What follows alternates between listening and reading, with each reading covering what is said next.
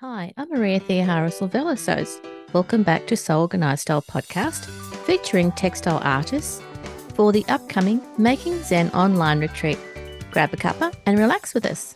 On Sew Organised Style podcast, I begin today by acknowledging the traditional custodians of the land on which we record this podcast and pay respects to the elders past and present. Thanks for joining us on Sew Organised Style podcast. Kate Ward is running the Making Zen online retreat from the 24th to the 28th of October. And I'll be featuring some of the textile artists contributing to this retreat. Previous Making Zen online retreats have had a large range of artists that have been wonderful to learn from. Ruth Woods, or at Craft School Oz on Instagram, is today's textile artist guest. Ruth, thank you for being on today's Making Zen Online Retreat podcast. Thanks for having me. My pleasure. Thank you for fitting this time in because you've got a lot on. Plus, everyone will be getting ready for the Making Zen Online Retreat.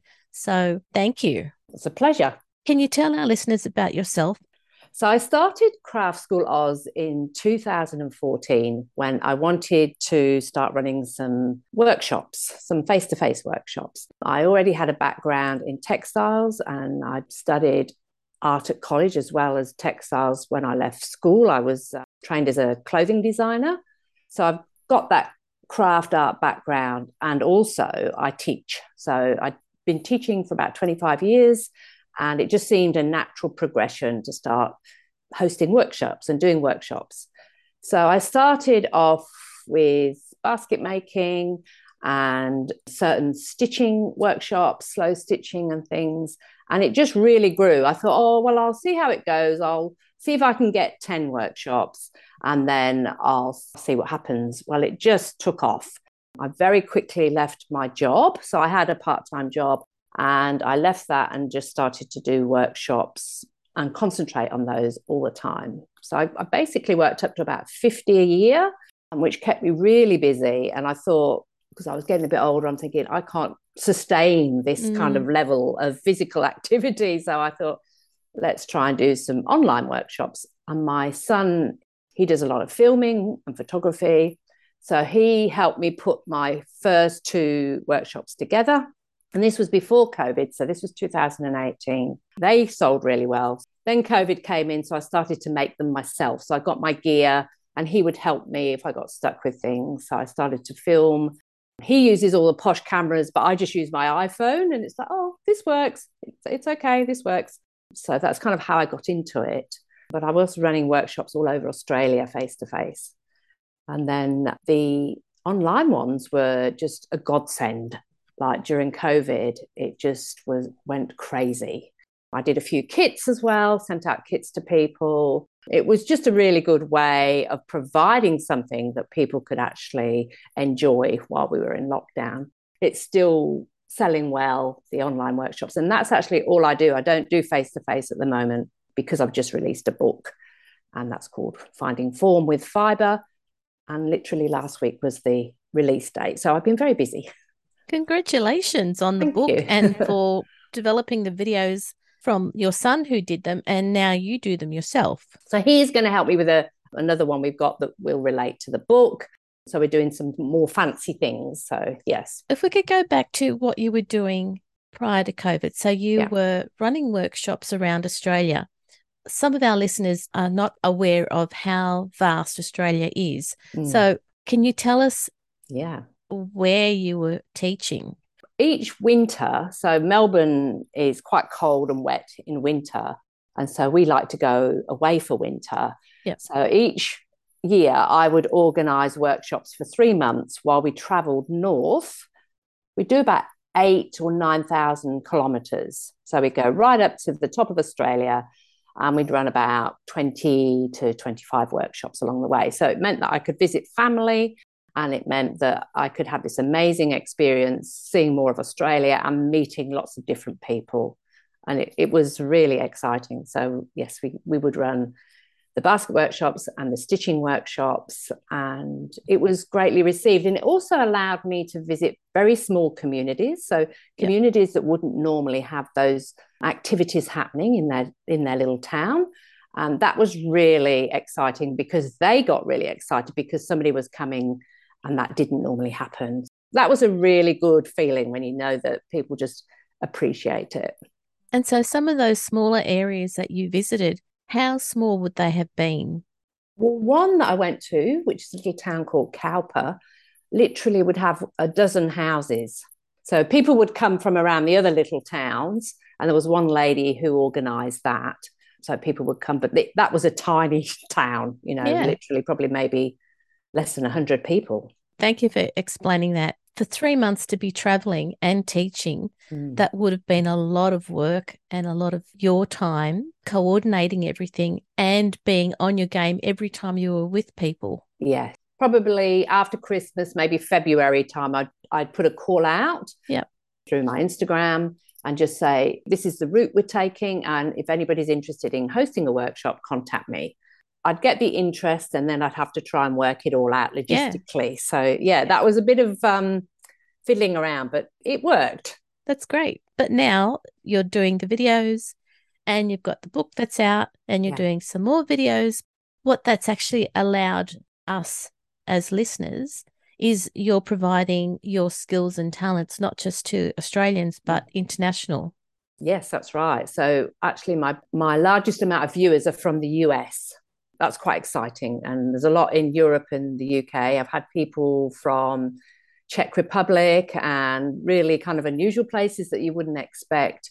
Um, so that's been quite exciting. Ruth, now that we know that you've got a very strong textile and fibre background, mm. what can we look forward to seeing from you at the Making Zen Online retreat? So I think with the um, retreat, and what I seem to be focusing on a lot now is looking at sustainable practices. So things that we can either recycle mm-hmm. or fibers that will just degrade, like plant fibers. So I do quite a lot of work with upcycled fabrics, either from the op shop or just waste. But often with crafters, we have a massive craft stash. Yes.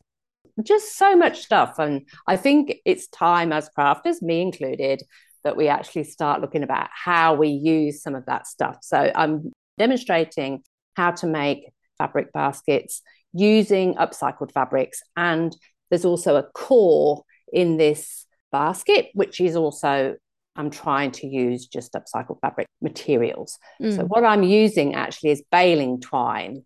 You can get it from farmers or people who have hay for horses. And um, a lady who's kept a lot of horses has actually been saving it for me and I've got I've actually got too much at the moment. So it's all about recycling and creating sustainable practices. And there was a statistic which just really got me focused on this, which was from the ABC War on Waste program in Australia.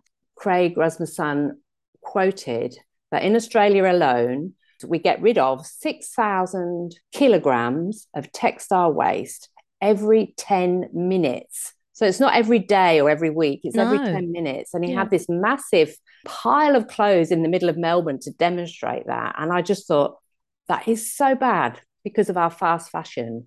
And I thought we need to kind of be thoughtful about what we make and try and make some beautiful things with this waste. And we can. So that's what I'm focusing on for the retreat. It's just one small step to make sure that any waste that we've got, we're using it in a mindful way. Yeah. And also, I think trying, and this is what I do now, I try yeah. not to just go to the fabric shop and just go, oh, that's nice, I'll buy that for something.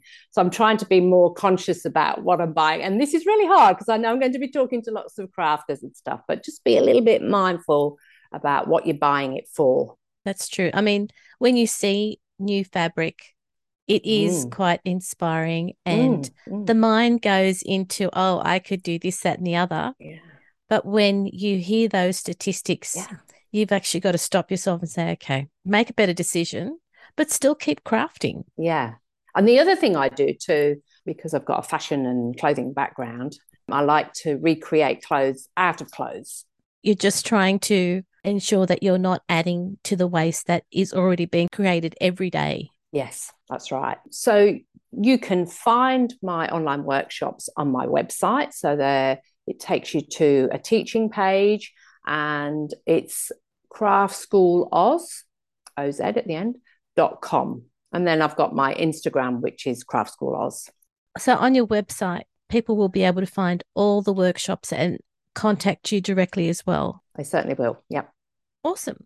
So, what advice would you give people who are thinking of taking part in the Making Zen online retreat? Well, when I looked at all the amazing presenters, I was quite blown away. So, my advice would be to explore all of them if you can, but sometimes it's good to pick out a few and really explore those. I know when I've gone to big gatherings and you get overwhelmed by how many there are, mm. it's good to maybe focus on a few, maybe half a dozen, because I know that there are quite a lot. But yeah, really explore them because there's some amazing stuff there that you can learn from. And I'm going to do the same.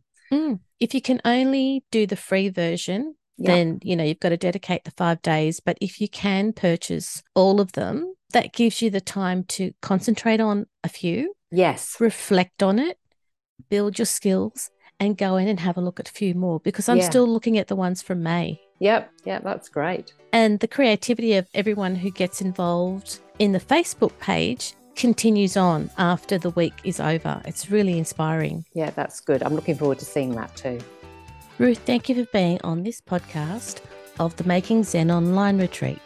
I've really enjoyed meeting you. I'm quite honoured at the fact that you're an Australian who's teaching at the Making Zen online retreat.